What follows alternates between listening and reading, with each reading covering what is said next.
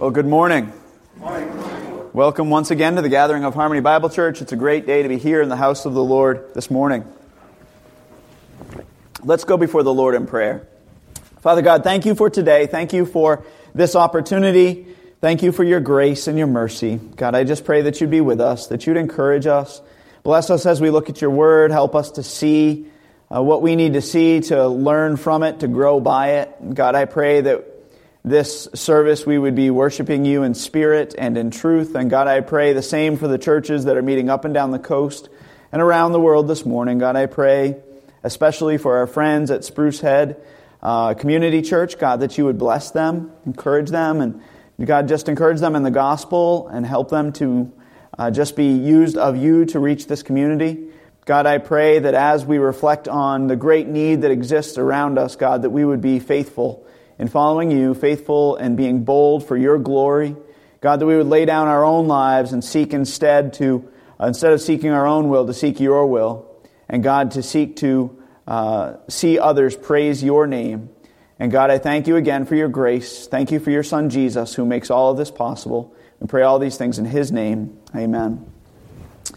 So we've been working our way through the book of Second Corinthians. I just noticed something. I went, I do that every, so I record the sermons. This has nothing to do with anything. Um, I we record the sermons and I upload them every week. And every week I have to edit out a little tick that I do before I start reading the text. I don't know why I do it, but every week I have to edit out that little part. So hold me accountable. If you hear me going, just stop. Make me stop somehow. Wave a hand, something. All right. So anyway, we've been working our way through the book of Second Corinthians. And we've been seeing how Paul is writing this letter to this church, these people whom he loves, this church where he pastored for a year and a half, which is really not that common for Paul to stay in one place to minister to these people for an extended period of time. And there's some issues that are apparent as we worked our way through the book of 1 Corinthians, and now as we're working our way through the book of 2 Corinthians, there's some issues that he's addressing, and he's trying to strengthen them in the truth of the gospel. He knows that many in the church in Corinth are true believers, that they are truly Christ's bride, but he wants them to grow in their walk with the Lord. And with that in mind, we come to 2 Corinthians. Today we're going to be looking at all of chapter 5 of 2 Corinthians. So if you'll stand with me for the reading of God's Word. Paul writes, For we know that if the earthly tent, which is our house is torn down, we have a building from God, a house not made with hands, eternal in the heavens. For indeed, in this house we groan, longing to be clothed with our dwelling from heaven, inasmuch as we, having put it on, will not be found naked. For indeed, while we are here in this tent, we groan, being burdened, because we do not want to be unclothed, but clothed, so that what is mortal will be swallowed up by life. Now he who prepared us for this very purpose is God, who gave to us the Spirit as a pledge. Therefore, being always of good courage, and knowing that while we are at home in the body, we are absent from the Lord, for we walk by faith, not by sight. We are of good courage, I say, and prefer rather to be absent from the body and to be at home with the Lord. Therefore, we also have as our ambition, whether at home or absent, to be pleasing to Him. For we must all appear before the judgment seat of Christ, so that each one may be recompensed for his deeds in the body, according to what he has done, whether good or bad. Therefore, knowing the fear of the Lord, we persuade men, but we are made manifest to God, and I hope that we are made manifest also in your consciences. We are not again commending ourselves to you, but are giving you an occasion to be proud of us, so that you will have an answer to those who take pride in appearance and not in heart. For if we are beside ourselves, it is for God. If we are of sound mind, it is for you. For the love of Christ controls us, having concluded this, that one died for all, therefore all died. And he died for all, so that they who live might no longer live for themselves, but for him who died and rose again on their behalf. Therefore, from now on, we recognize no one according to the flesh even though we have known Christ according to the flesh. Yet now we know him in this way no longer. Therefore, if anyone is in Christ, he is a new creature. The old things passed away. Behold, new things have come. Now all these things are from God, who reconciled us to himself through Christ and gave us the ministry of reconciliation. Namely, that God was in Christ, reconciling the world to himself, not counting their trespasses against them, and he has committed to us the word of reconciliation. Therefore, we are ambassadors for Christ, as though God were making an appeal through us. We beg you, on behalf of Christ, be reconciled to God. He made him who knew no sin to be sin on our behalf, so that we might become the righteousness of God in him. May the Lord add a blessing to the reading, the hearing, and the applying of his word. Amen. You may be seated.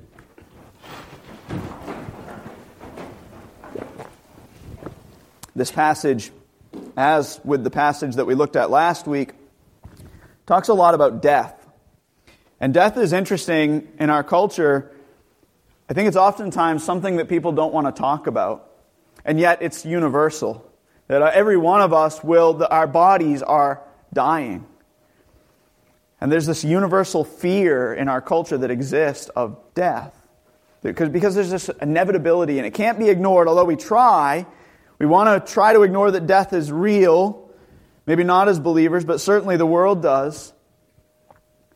Because there's so much uncertainty and fear surrounding it. I remember in high school biology class, I had a Christian teacher. Didn't know she was a Christian at the time, didn't really care, wasn't that interested in class, let alone what the teacher thought.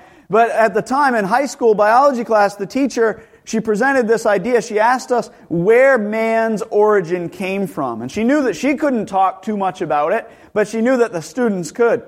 So she uh, just asked us for various opinions. Where does man come from? How did life start? What do you think about life? And what naturally led in talking about the origin of man, naturally led to the end of man. As we talked about where do men come from, we naturally talked about where do men go? What happens when you die? And I remember being an unbeliever, a self professed atheist in this class, sophomore year in high school, and I remember looking around the room and pridefully saying, All of you Christians are weak people who are just afraid of dying. So you've concocted this religion, you've concocted these ideas because you're afraid of dying. Well, I'm not. And I pridefully sat back in my chair and remained, unfortunately, in that state for far too long before God grabbed hold of my heart. But what I realized today is that they actually, the Christians in that room, were the ones who were not afraid of dying, and I was the one who was afraid of dying. As I looked at my life, I thought, I'm not afraid of dying. I'm going to do anything I want. I'm going to live life to the fullest.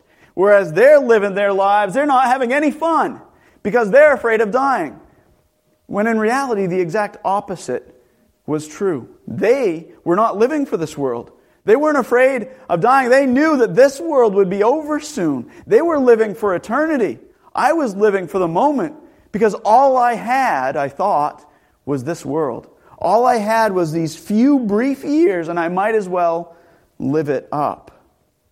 So, this passage deals, as we looked at last week, with death. Paul talked about this momentary light affliction that we face in this world. And, and while the trials are real, they're momentary, they're but a lifetime, and they're light, they pale in comparison to the glory of heaven and eternity with God. Paul talks about death. However, what I want you to understand is this passage doesn't answer all the questions we might have about when or what or how death happens or even eternal life, what eternal life looks like. That's not the point of Paul's uh, teaching here in 2 Corinthians or why he's writing to the Corinthians in chapter 5. Instead, he intends only to affirm to his audience that the Christian's transformation after death is certain. He's confident that Christians will be transformed in this life and ultimately in the life to come. So, with that in mind, let's jump right into our sermon outline. The first point is number one, our hope for the future. Our hope for the future. Or our future hope. Look at verse 1 with me again. Paul says, 2 Corinthians 5:1 he says, "For we know that if the earthly tent which is our house is torn down, we have a building from God, a house not made with hands, eternal in the heavens. And this section may very well begin a new chapter in our modern day Bibles. However, we need to remember that these chapter divisions are they're useful, but they're not inspired. They're instead man-made instead of God ordained. This, this division, some commentators have argued, is one of the worst chapter divisions in all of Scripture.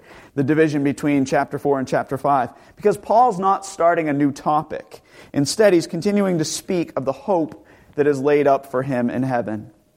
So, with that in mind, uh, look at 2 Corinthians 4 14, and you remember from 14 and following, he says, I know that he raised the Lord Jesus. He who raised the Lord Jesus will also with us raise us with Jesus and will present us with you. He says, I know that Jesus was raised and God's going to raise us too with Jesus.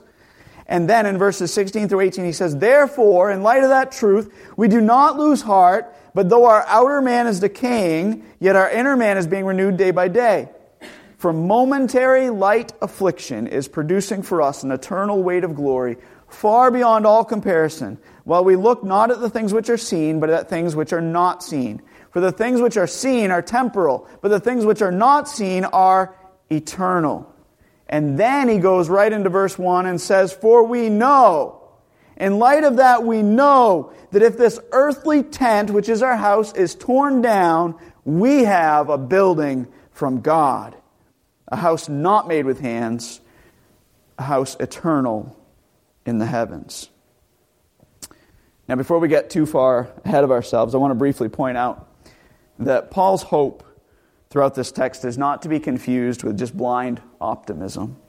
Instead, the way in which I'm using the term hope in our outline and throughout this message is the way the Bible uses it. It's it refers to confident expectation. You see, Paul is sure that God will indeed keep his promise and that God's going to give him a new body. And that's really what this text is referring to. When he's talking about this tent, he's talking about his physical body. This tent is going to be torn down, but we're going to have a building from God. And Paul is confident that God will keep his promise to give him a new body. That's why in 1 Corinthians 15, he wrote this starting at verse 35. Someone will say, How are the dead raised? He says, I realize this is a hard thing to understand. How are the dead, how are our bodies raised to newness of life? And with what kind of body do they come? And he says, You fool! That which you sow does not come to life unless it dies. In other words, you don't put a seed in the ground, it doesn't come to life and become a plant until the seed dies. And that which you sow you do not sow the body which is to be, but a bare grain, perhaps of wheat or of something else. You don't put the whole plant in the ground, you put a seed in the ground, not what it's going to be, but a seed of what it wants, what it will become. Verse 38 But God gives it a body just as He wished, and to each of the seeds a body of its own. All flesh is not the same flesh, but there is one flesh of man, and another flesh of beast, and another flesh of birds, and another of fish.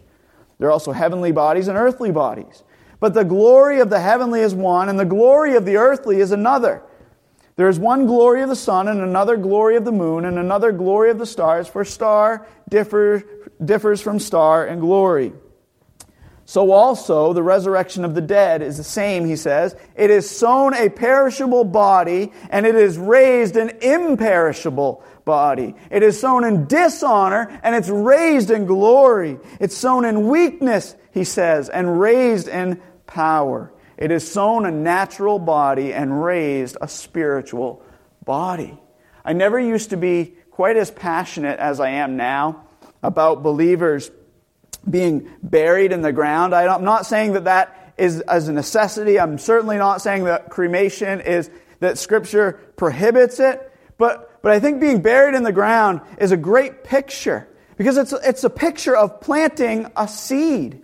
We are planted into the ground like you plant a seed, expecting to be raised up, expecting for our new bodies to sprout forward, so to speak. That's what Paul's picturing here. And he says, the body dies, but it's raised up to newness of life. See, Paul is sure that God will indeed keep his promise and rescue him from his body of death and give him a whole new body. That's why he uses the present tense in verses 1, or verse 1 of our text. He says, We have a building from God. He's using the present text, present tense to describe an action that is about to happen or that is going to happen because he is so confident that it will happen. It's as good as done. If God said it, then we can trust that it will indeed happen. Paul has no problem saying, We have this body. We have this building because God said it would happen. Last week we talked about how God is mighty to save, He's faithful to save, and He's true to His promises. And in light of that, Paul can claim this promise as well. And he can claim it, even though it's going to be realized in the future, he can claim it with certainty in the present. Now, notice that Paul's metaphor regarding the human body changes in chapter 5 from chapter 4. Last week, when we were in chapter 4, remember, Paul referred to the body as an earthen vessel or a clay pot. He said, We're but clay pots, and I likened that to the little disposable containers that you get at the grocery store. That, that I, Kim can send me to work because it's, with it because it's not valuable and it's temporary anyway, and she knows it's probably not going to come back. And he says, Our bodies are like that. They're just clay pots. They're fragile. They're fleeting in nature. But in chapter 5, however, he begins to refer to the human body as a tent. Again, the idea is that the body is both weak, it's fragile, it's temporary, it's transient. So, this idea of being weak and temporary. How many of you have been camping? Really camping. Not camping like, you know, I've got a fifth wheel, and, or not that kind of, not even camping like a pop up. I'm talking about real camping, like tent camping. I remember a guy that um, used to be friends with a long time ago. He said, I don't understand why anybody would ever camp. So I spent 15 years in the Army. I never want to see another tent as long as I live. See, camping, when you live, when you spend any amount of time, and about the most time I've spent in a tent is probably about a week. When you spend any amount of time in a tent, you begin to realize this tent really, it's just not the same as a building. It's kind of fragile. It, it serves its purpose, but it's definitely temporary. About a week is the most amount of time you want to spend in a tent. Because it's not the strongest nor the most durable. So Paul likens his earthly body to that of a tent. And he compares it to his heavenly body, which will not be like a tent, but instead strong and lasting like a building. And furthermore, he says this building is both made by God and eternal in the heavens. In other words, buildings are strong and lasting, but they're still made by human hands. This building is strong and it's lasting. It's, it's not going to fall down tomorrow. It's likely to remain strong, to stay standing for a long period of time. This physical building.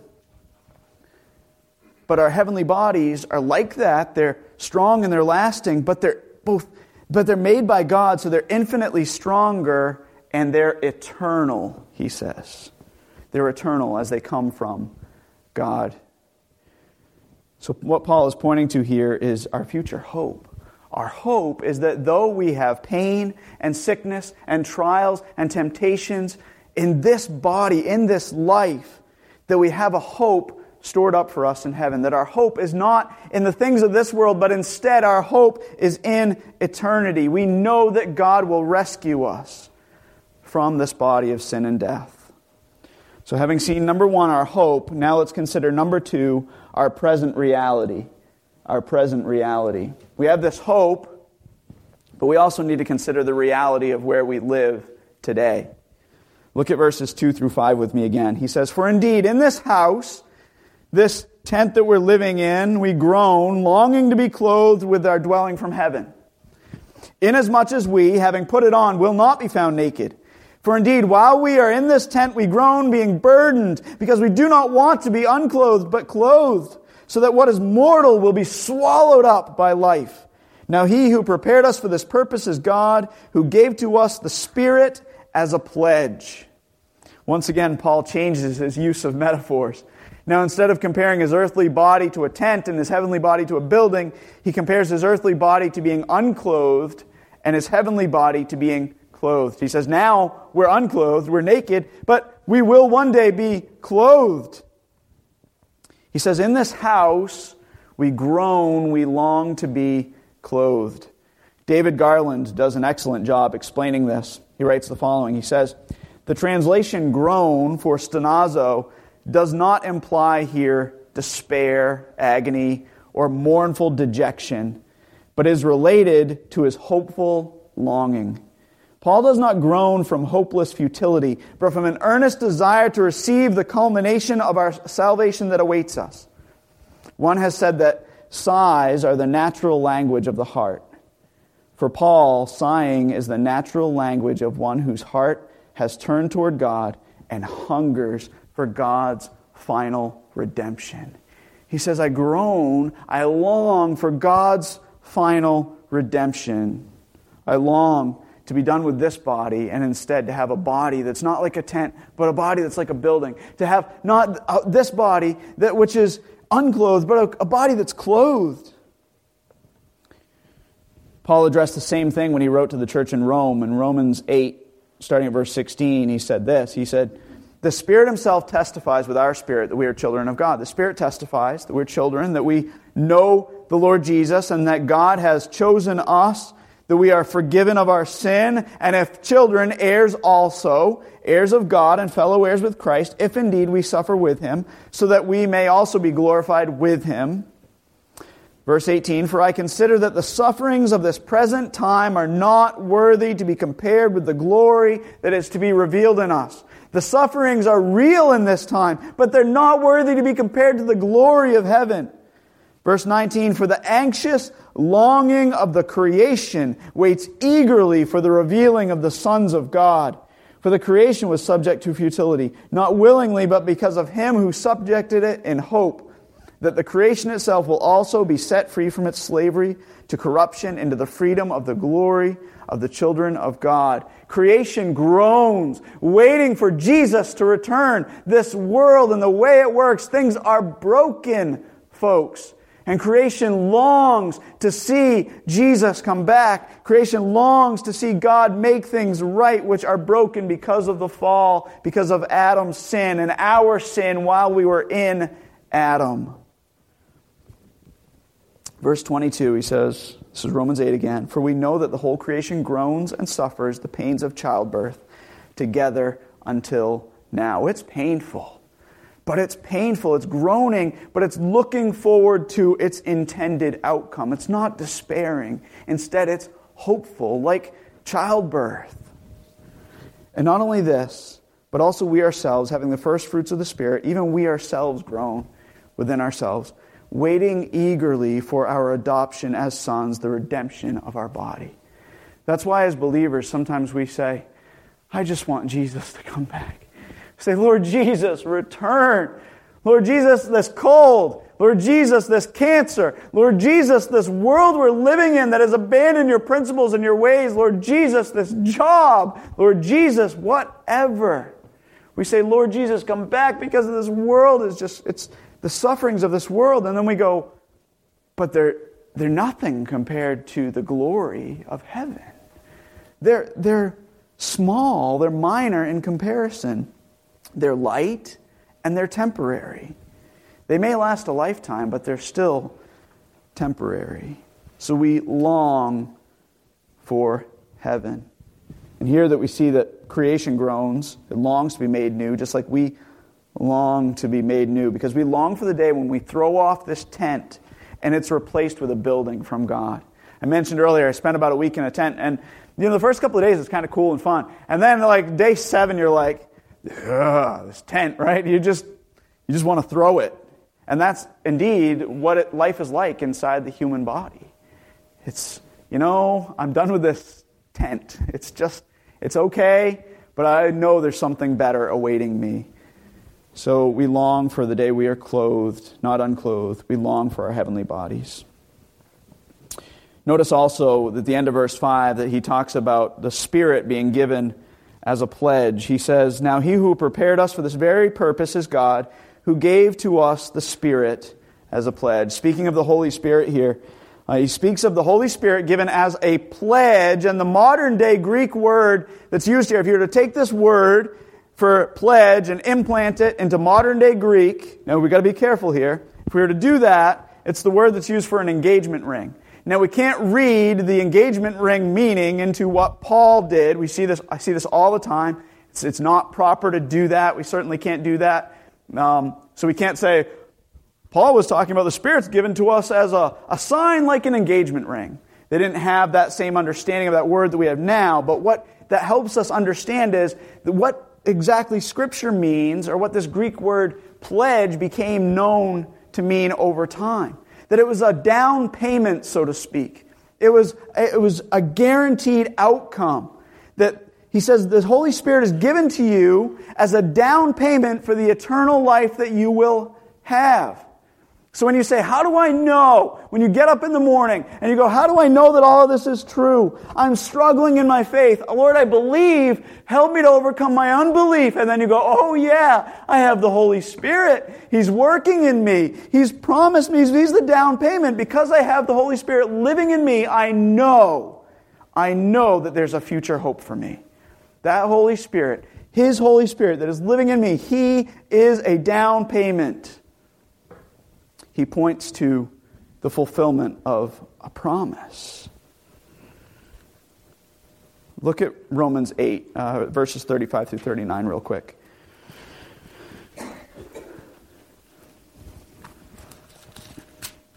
Romans 8, starting at verse 35, says this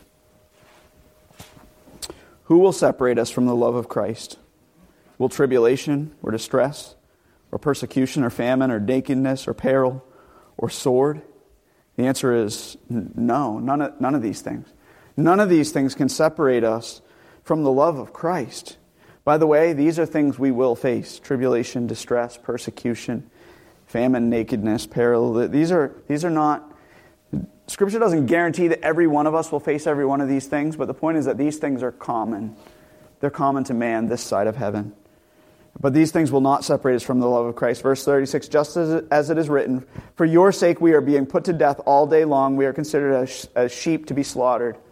But in all these things, we overwhelmingly conquer through him who loved us. For I am convinced that neither death, nor life, nor angels, nor principalities, nor things present, nor things to come, nor powers, nor height, nor depth, nor any other created thing will be able to separate us from the love of God which is in Christ Jesus our Lord. Nothing can separate us from the love of God. We have the Holy Spirit as a down payment, as a pledge, and we can be confident in the future. And in that confidence, we groan, we long for the future. Now, I want to warn you I think there are two ways to groan. We can groan out of despair which is, I'm so sick of this life. I just want to be done. I mentioned a couple of weeks ago that I can get like this when I have the flu, or if, I can get like this if I have a sniffle, actually. I can be laying on the couch.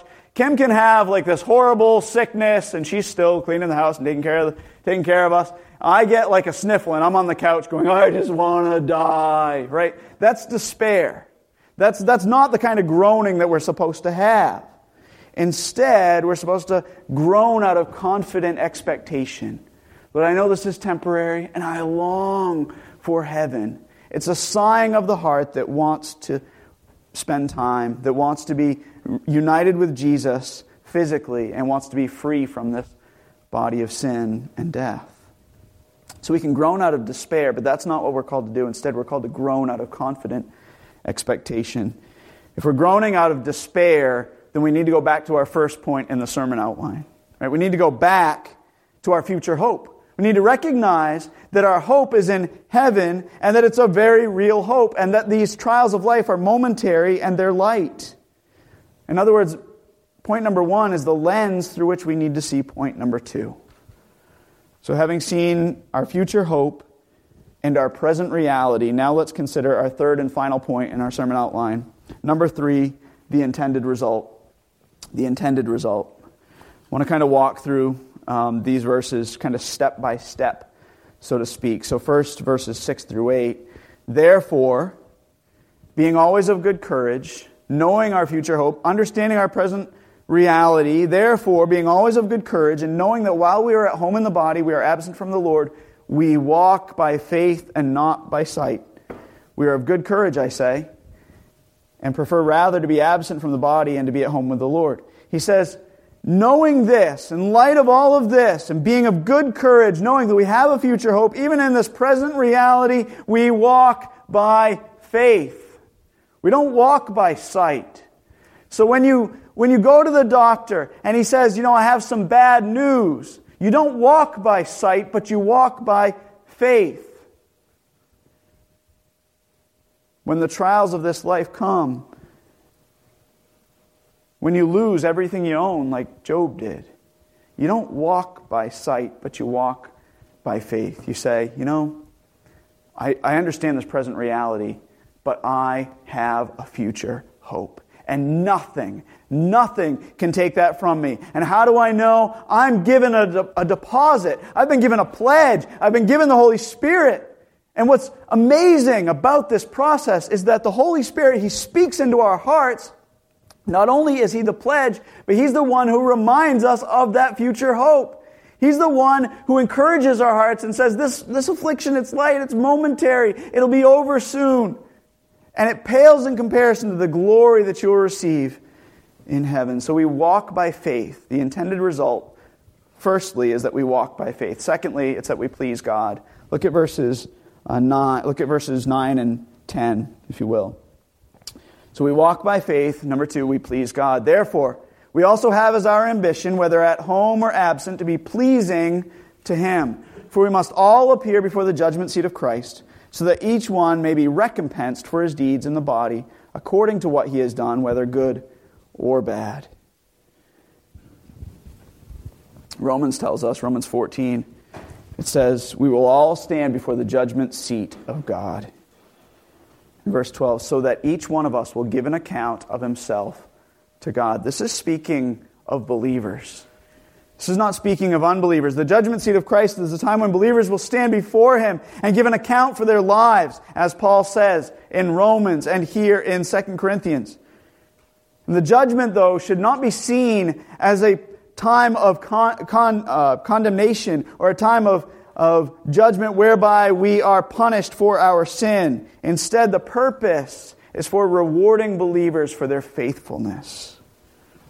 The Bible is clear in Romans 8 1. It says, Therefore, there is that, therefore now no condemnation for those who are in Christ Jesus. Paul even ends this very section in 2 Corinthians 5, our last verse of today's text. He says, He who made him, he made him who knew no sin to be sin on our behalf, so that we might become the righteousness of God in him. There is no condemnation. He died on our behalf. But we can't miss the so that of 2 Corinthians 5:21. Right? So that we might become the righteousness of God in him. Or the so that of 1 Peter 2:24 which says, "He himself bore our sins on the cross." You're not going to stand before God and, and have to pay the penalty, which you can't pay, by the way, for your sin. He bore your sin on the cross. There's no condemnation. What can separate you? Nothing from the love of God. He bore our sins in his body on the cross. 1 Peter 2:24. So that Peter says, we might die to sin and live to righteousness. He bore our penalty so that we might die to sin. And if we continue to live in sin and we say, Jesus paid it all, Jesus paid it all, I'm going to do what I want to do, then we need to examine ourselves. As 2 Corinthians tells us, to examine yourself to see if you are indeed in the faith. Do you understand who Jesus is and what he did for you? Because when you do, you'll die to sin and live to righteousness. That's the point. You please God. So, what is Paul talking about? If it's not being penalized for our sin, what does Paul mean when he talks about being recompensed for deeds done in the body, whether good or bad? He's not talking about, or he is talking about judgment, but he's talking about judgment for the purpose of reward. He's talking about how God will examine our lives, and he who knows not just our thoughts, not just our actions, but also our thoughts and even the intentions of our hearts, he will reward what we have done. He's going to reward that which is done not for the purpose of pleasing ourselves, but that which we have done for the purpose of pleasing Him. And the smallest of things could reap eternal rewards when they're done for pleasing God. You see, sometimes we think pleasing God means going to church on Sunday, putting money in an offering plate, or preaching a sermon, or teaching a Sunday school class. The smallest of things. If you're cleaning the house, your house to the glory of God, there's reward in that. If you go to work and you sell computers to the glory of God, or you fix computers to the glory of God, there's reward in that. When you're changing diapers day after day, there's, and you're doing it to the glory of God, there's reward in that. You see, there's reward in that which is done for the purpose of pleasing Him. This is clear in 1 Corinthians 3. He says, verse 6, I planted, Apollos watered, but God was causing the growth. It was God who was doing this. So then neither the one who plants nor the one who waters is anything. It's really God's work. God who causes the growth, he says. Now he who plants and he who waters are one, but each one will receive his own reward according to his labor. Now if any man, verse 12, builds on the foundation with gold, silver, precious stones, wood, hay, straw, each man's work will become evident for the day will show it because it is to be revealed with fire. And the fire itself will test the quality of each man's work. Everything we do in this body will be measured in light of whether it was pleasing to God or not. Therefore, we have as our ambition to be pleasing to Him. That is the goal of the Christian life. It's not becoming an evangelist. It's not becoming a pastor or a deacon. Those things may be a way in which we are pleasing to God. But we have it as our aim to be pleasing to Him. And maybe that means as a housewife. Maybe that means as a musician. Maybe that means as somebody who does maintenance. The point is that we have as our aim to be pleasing to God. In other words, when the quality of our work, the labor of our lives, of our lives is examined, we want it to have lasting value. We want to be sure that the deeds done in the body have been pleasing to Him, that they won't be burned away, that they're not like straw or hay, but they have lasting value. And in that day, we will be rewarded. In that day, we want to hear, Well done, good and faithful servant. So we walk by faith the intended result is we walk by faith, we please God, and thirdly and lastly, we persuade men. Try to get through this real quick here, verses 11 through 21. Therefore, knowing the fear of the Lord, we persuade men, but we're made manifest to God. And I hope that we are manifest to you also in your consciences. For we are not again commending ourselves to you, but are giving you an occasion to be proud of us, so that you will have an answer to those who take pride in appearance and not in heart. For if we are beside ourselves, it is for God. If we are of sound mind, it is for you. He says, Therefore, knowing these things and understanding the fear of the Lord, we persuade men. And then in verses 14 through 19, he reiterates the gospel. He says, Christ died for all. Therefore, we're all called to die to ourselves and live for Him. God reconciled us to himself through the work of Christ, he says in verse 18. Therefore, he's given us this ministry of reconciliation. God made us right with him through the work of Christ on the cross. Therefore, we now point others to that reconciliation as well. Therefore, verse 20, we are ambassadors for Christ, as though God were making an appeal through us. We beg you, on behalf of Christ, be reconciled to God. He made him who knew no sin to be sin on our behalf, so that we might become the righteousness of God in him. He says, not only do we walk by faith, not only do we please God, but we persuade men. We persuade men because of the truth of the gospel. And because of the gospel, we've been given this ministry of reconciliation, helping others be reconciled to God. We're ambassadors, we're representatives. We stand as ones who stand in the place of Jesus and say, Be reconciled through the work of Jesus on the cross, as though God were actually speaking through us. When we send an ambassador to a foreign country, he represents this country. He speaks not only on behalf of the people, but also the president. He gets to stand in their place and we get to stand in the place of Jesus and we say, Look at what Jesus did for you. Be reconciled to Jesus. I appeal to you. I beg of you. The intended result is to persuade men. The intended result of this future hope and this present reality, that this longing that exists in us should spur us on to evangelism. I have a feeling that if we didn't long for heaven, that when we're happy living in this world, and if you're too comfortable in this world, I'll tell you what, it's a whole lot harder to walk by faith. That when you're comfortable in this world, you don't, you don't have trouble. So you don't walk by faith. Instead, you walk by sight. That's why it's hard for a rich man to enter heaven, not because money keeps people from entering heaven, but because it's harder to walk by faith and not by sight. When you have a fat bank account, it's not impossible, but it's harder. It's harder to please God. It's easier to please yourself, right? And it's harder to persuade men.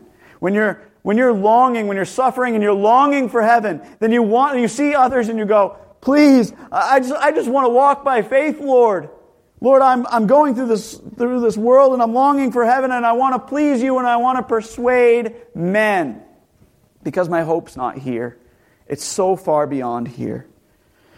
So, by way of review, we have our future hope, our present reality, and the intended result. The intended result being that we walk by faith, we please God, and we persuade men. So, here's the big question. So, how do we, as Harmony Bible Church, both individually and corporately, specifically apply all of this to our lives? How do we take this message and apply it to our lives? Well, number one, we walk by faith. Right? We live in light of eternity. We walk by faith and not by sight. We remember the gospel. How do you walk by faith? You remember the gospel day by day by day. You look to your future hope. It's so easy to get caught up in the things of this world and to place our hope in our bank account in our homes, in our families, in our relationships.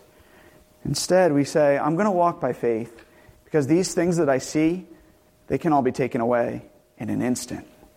I'm going to remember the gospel. Number two, we please God. We live in light of the gospel. This is both as individuals and as a church. These both are. We remember the gospel individually, we remember the gospel as a church, and we live in light of the gospel. We ask ourselves continually when we get up in the morning and we put on our shoes, we say, Am I doing this to the glory of God? When I go to work today, am I doing this to the glory of God? When we come to church, we say, Is this glorifying God or are we lifting up Harmony Bible Church? What are we doing here? Are we building our kingdom or His kingdom? We need to make it our aim to be pleasing to Him regardless of our circumstances, knowing that tough circumstances will come. And thirdly, we persuade men, we share the gospel, both individually and as a church. This isn't something that we can do just as a body and be off the hook as individuals, nor is this something that we can do as individuals and be off the hook as a body. We need to plead with others. We need to beg others to receive the Lord Jesus Christ as their Savior. We need to beg others, to plead with others, to persuade others to respond to the gospel. Now, we talked in Sunday school about how this is not, you can't argue somebody into heaven. Clearly, that's the case. Our job is to plead, our job is to be an ambassador. God will do his work, but he will do it through us, his voice in this world, and we are called to be a faithful ambassador. So we persuade men. So I challenge you. I challenge you to walk by faith, to please God, and to persuade men. And when you fail to do those things, then you need to step back and remember your future hope. Examine your present reality in light of your future hope, and then plead with others to know Jesus. I want to read a quick poem. I assure you it's quick uh, before we close. It's written by C.T. Studd, and some of you probably know at least a piece of this. Only one life twill soon be past. Only what's done for Christ will last. We know that. Many of us have heard that before. I want to read, I want to read the whole thing in its entirety to you. Two little lines I heard one day, traveling along life's busy way, bringing conviction to my heart and from my mind would not depart. Only one life twill soon be past. Only what's done for Christ will last. Only one life, yes, only one. Soon will its fleeting hours be done. Then, in that day, my Lord to meet and stand before his judgment seat. Only one life will soon be past. Only what's done for Christ will last. Only one life, the still small voice gently pleads for a better choice, bidding me selfish aims to leave and to God's holy will to cleave. Only one life will soon be past. Only what's done for Christ will last. Only one life, a few brief years, each with its burdens, hopes, and fears, each with its clays I must fulfill, living for self or in his will. Only one life will soon be past, only what's done for Christ will last. When this bright world would tempt me sore, when Satan would a victory score, when self would seek to have its way, then Lord help me with joy to say, only one life will soon be past. Only what's done for Christ will last. Give me, Father, a purpose deep, in joy or sorrow, thy word to keep, faithful and true, whate'er the strife, pleasing thee in my daily life only one life will soon be past. Only what's done for Christ will last.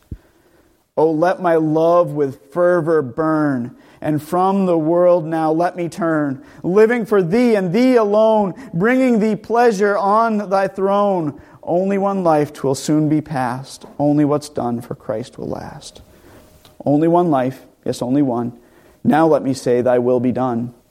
And when at last I hear the call, I know I'll say, 'Twas worth it all. Only one life will soon be past. Only what's done for Christ will last. Only one life will soon be past. Only what's done for Christ will last. And when I am dying, how happy I'll be if the lamp of my life has burned out for thee. Let's pray. Father God, thank you for your grace.